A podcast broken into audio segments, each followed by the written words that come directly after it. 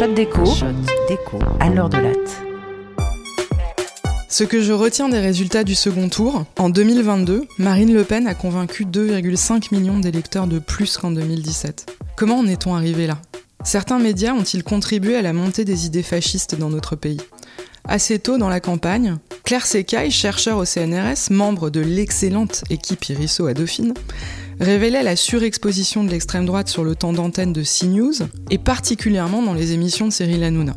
Mais peut-on pour autant en déduire un lien de causalité? Après tout, les médias comme CNews pourraient bien avoir un effet limité si leur public a déjà des opinions bien arrêtées. CNews pourrait bien n'exister que parce qu'une certaine audience est déjà acquise à la cause des idées réactionnaires et racistes. Et dans ce cas, CNews n'exercerait aucune influence et la montée des idées racistes n'a rien à voir avec la chaîne de Vincent Bolloré.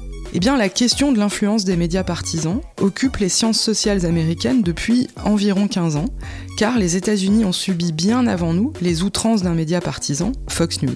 Ainsi, dès 2007, Delavinia et Kaplan montraient que l'introduction de Fox News à la fin des années 90 a été associée à une montée des idées républicaines. Dans les États où la chaîne était diffusée, le parti gagnait jusqu'à 0,7 points à l'élection présidentielle, une marge susceptible de faire basculer le résultat dans certains États.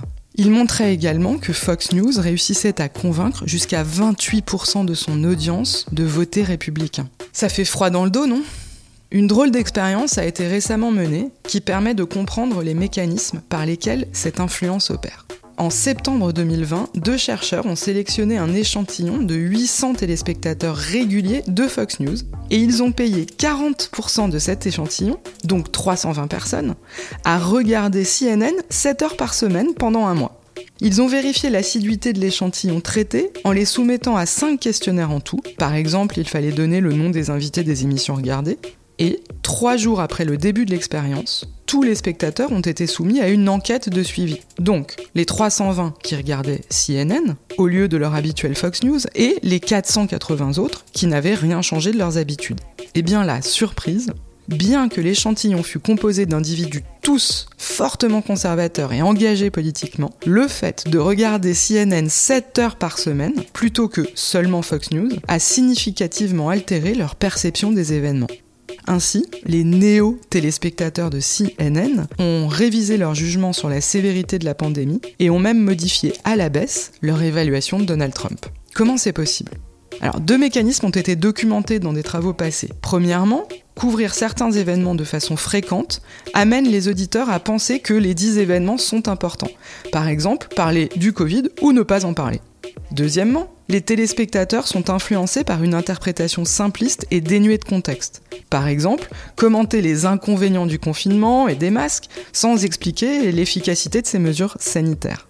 Cette nouvelle expérience a permis de confirmer un troisième mode d'influence qui n'avait vraiment jamais été documenté. Il s'agit de reporter seulement les informations favorables à une certaine ligne idéologique et omettre les autres informations.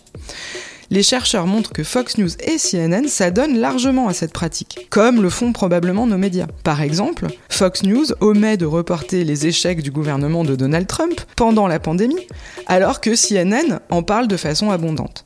Eh bien, au cours de l'expérience, les téléspectateurs exposés à CNN ont changé significativement leur perception et étaient plus nombreux à penser que Donald Trump aurait finalement dû prévenir les citoyens américains des dangers du coronavirus. Au total, contrairement à ce qu'on pouvait attendre, des citoyens même très engagés peuvent changer d'avis en regardant une source différente de leurs habitudes. Ce résultat prend toute son importance le lendemain d'un très triste second tour. Il faudra au cours des cinq prochaines années construire des espaces médiatiques pour faire exister des nouveaux points de vue, des réflexions citoyennes et que l'information soit confiée à des journalistes disposant d'une véritable indépendance éditoriale. Parce que l'information est un bien public, comme l'affirment Julia Cagé et Benoît Huet dans leur dernier ouvrage, et qu'il nous faut reprendre le contrôle démocratique des médias.